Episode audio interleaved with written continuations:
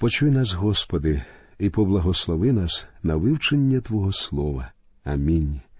Дорогі друзі, ми продовжуємо знайомитися з книгою Левит, де розповідається, як і що необхідно було приносити в жертву Господу. Бесіда про перший розділ цієї книги триває. Нагадаю, що жертви в Скинії були приємними Богові. Минулого разу ми читали з другого вірша п'ятого розділу послання до Ефесян, де апостол Павло пише, що Христос видав за нас самого себе, як дав і жертву Богові на приємні пахощі. Саме в першому розділі книги Левит, у дев'ятому, тринадцятому та сімнадцятому віршах, ми також читаємо, що жертва цілопалення є пахощами, любими для Господа і вона у всій глибині передає жертву Христа. Цілком можливо, що ні ви, ні я не помічаємо величини цієї жертви, але не Бог. Отець висловлює задоволення тим, що зробив син, аби спокутувати і ваші, і мої гріхи. Батько задоволений, що Христос заплатив усе сповна, і що Він може спасати нас, якщо тільки ми довіримося йому.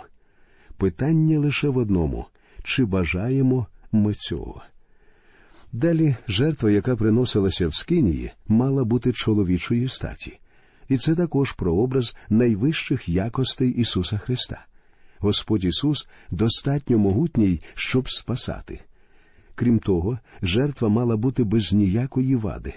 Це, у свою чергу, говорить про досконалість Христа. Проте ж розповідають і багато віршів Біблії, наприклад, п'ятий вірш з третього розділу першого послання Йоанна гріха в нім нема, двадцять другий вірш другого розділу першого послання Петра. Не вчинив він гріха. Двадцять перший вірш п'ятого розділу другого послання до коринтян не віддав гріха. Двадцять шостий вірш сьомого розділу послання до євреїв святий, незлобивий, невинний, відлучений від грішників. Ісус Христос, улюблений син, про якого батько говорить у 17-му вірші третього розділу Євангелія від Матфія. Його я вподобав.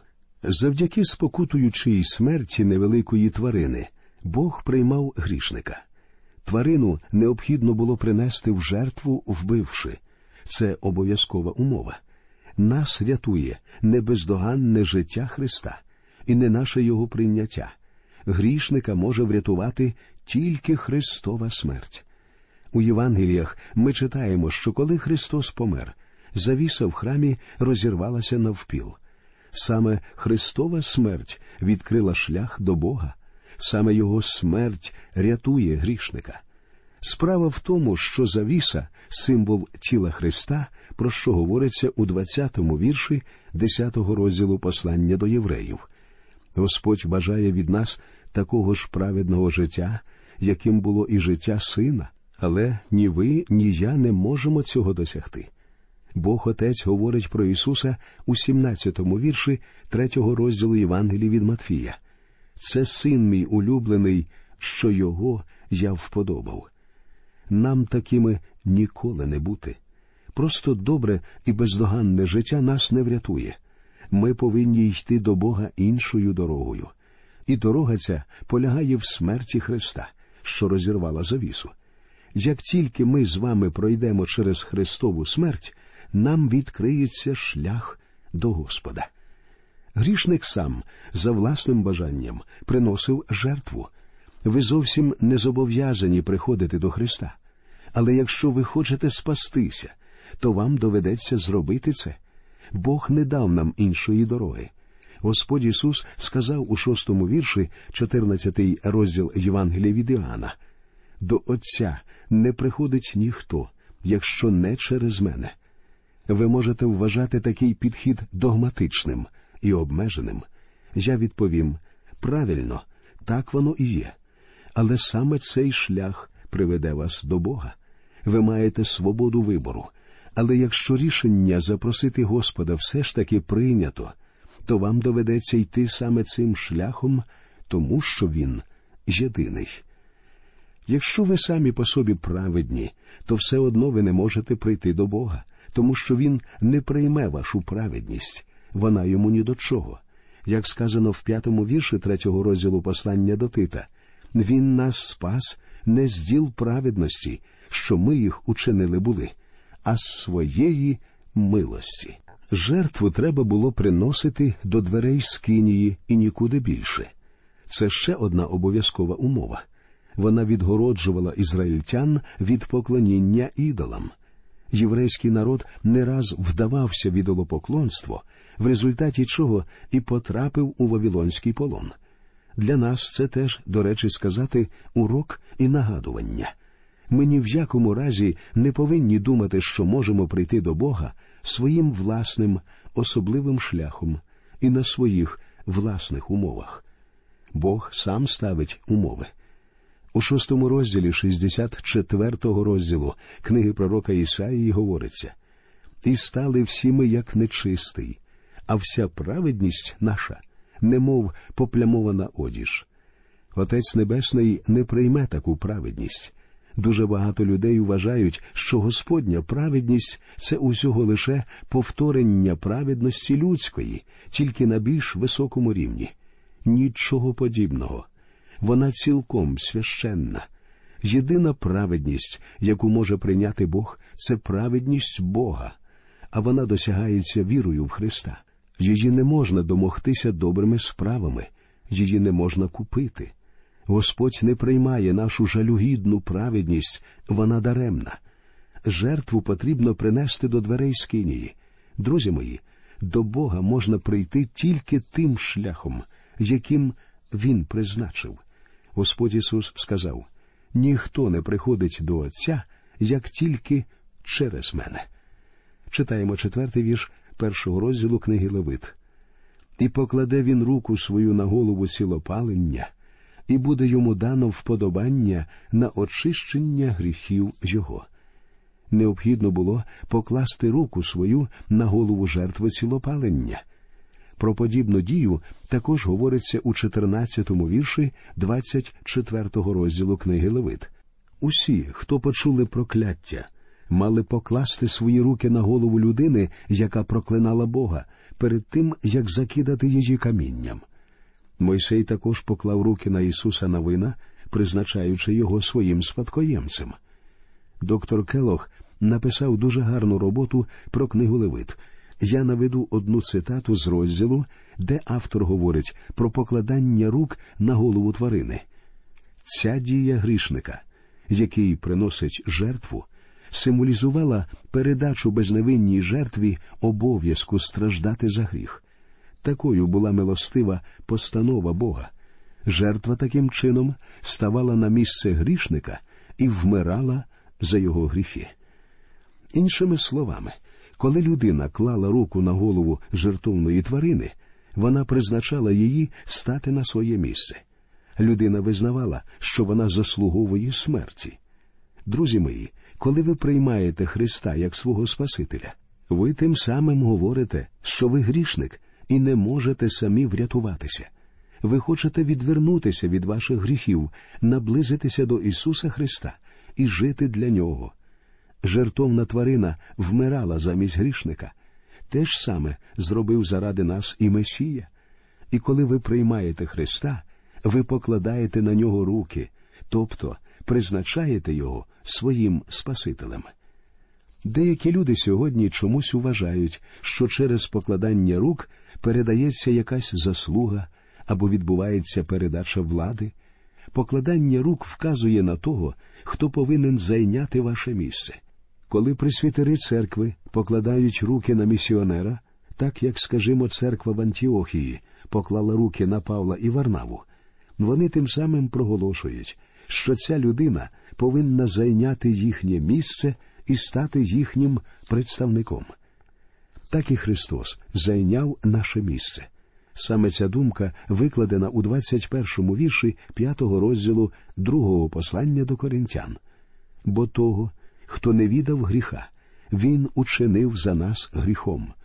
У 25-му вірші 4-го розділу послання до римлян сказано, що Ісус був виданий за наші гріхи. Давньоєврейською мовою відповідний вислів означає з усіх сил спертися на кого-небудь. Восьмий вірш 88-го псалма говорить На мене лягла твоя лють.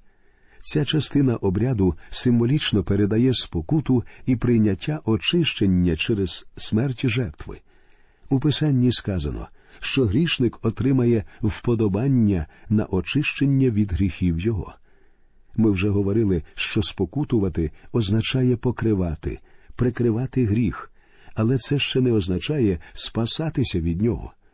У четвертому вірші десятого розділу послання до євреїв читаємо бо то ж неможливе, щоб кров биків та козлів здіймала гріхи. Гріхи може знищити тільки агнець Божий. Жертва в Скинії здійснювалася привселюдно. Священик підходив до жертовника і заколював там тварину. Усе це робилося на очах у присутніх. Так і грішник повинен сповідати Христа відкрито. Вірою своєю ми покладаємо руки на Ісуса Христа, і всі люди повинні це бачити. У цьому сьогодні і полягає головний зміст водохрещення.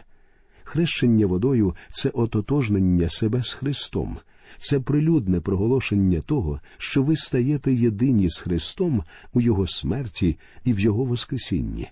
Ось чому хрещення мало настільки велике значення у ранній церкві.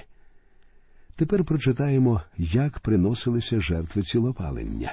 Починаємо з п'ятого вірша.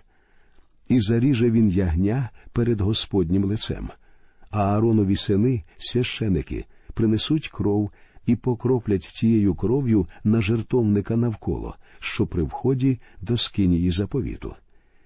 Зараз ми будемо розглядати обряд приношення жертви цілопалення. Вже відібрали потрібну жертву, тобто придатну тварину. Вже грішник приніс жертву до входу в скинію, де його зустрічає священик. Грішник сам убиває жертву.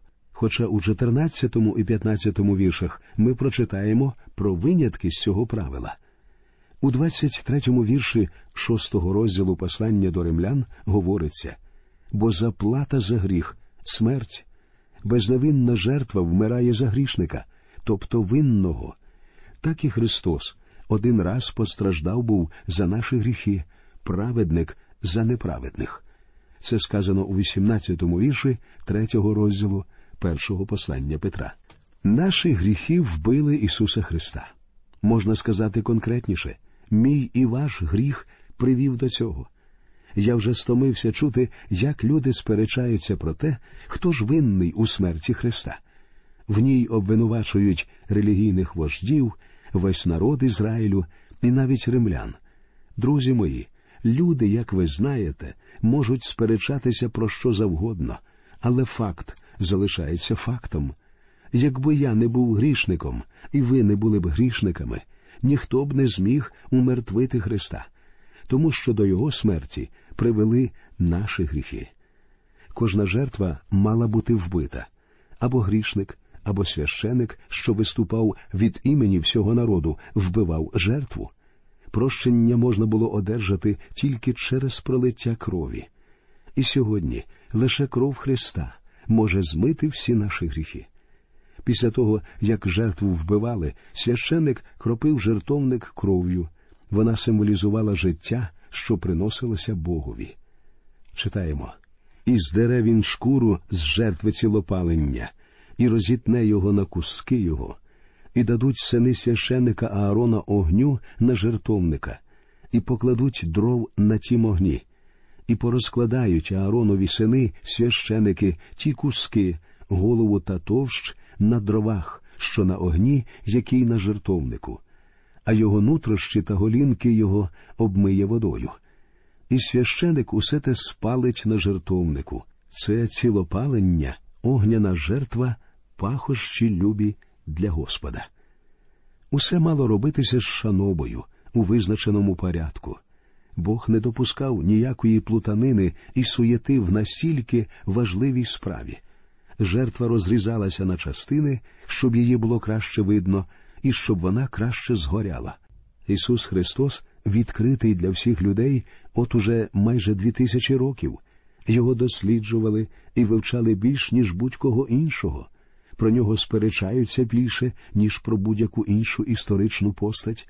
Так було за часів Христа, так є і донині. Ісус Христос, як і раніше, ставить людству питання за кого вважають мене люди? Щодо цього, сьогодні існує безліч думок, і деякі з них просто богозневажливі. Проте і в наш час істинним є те, що він святий, незлобивий, невинний, відлучений від грішників. Ісус Христос, особистість якого так довго і ретельно вивчають, як і раніше, є святим і прекрасним. Тепер читаємо вірші з 10 по 13.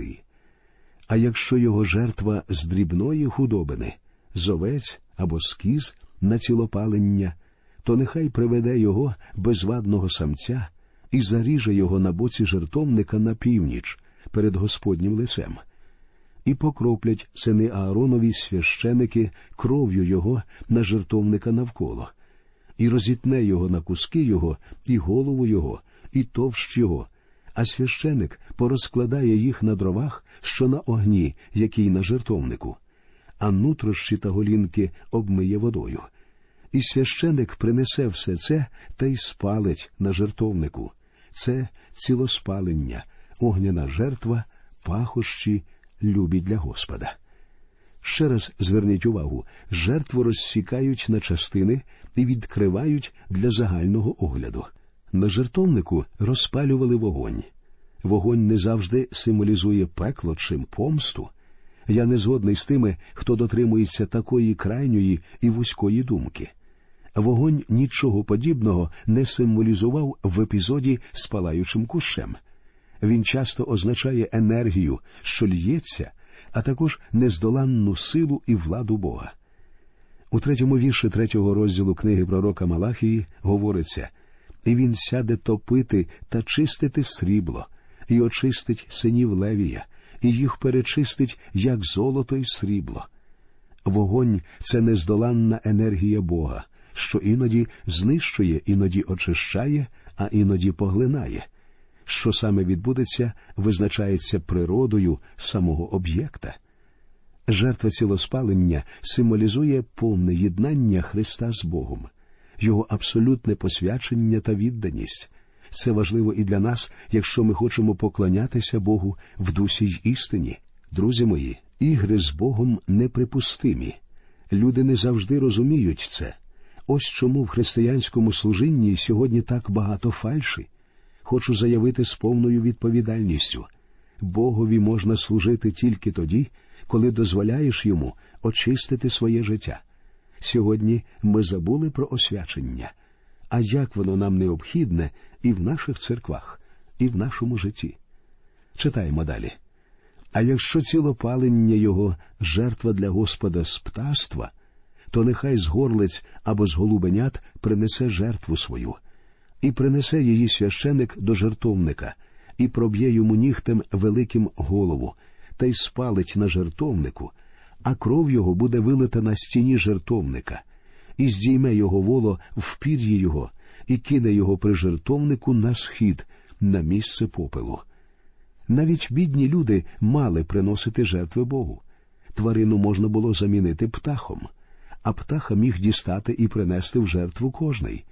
Ви звернули увагу на те, що коли народився наш Господь, його батьки принесли в жертву горлиць.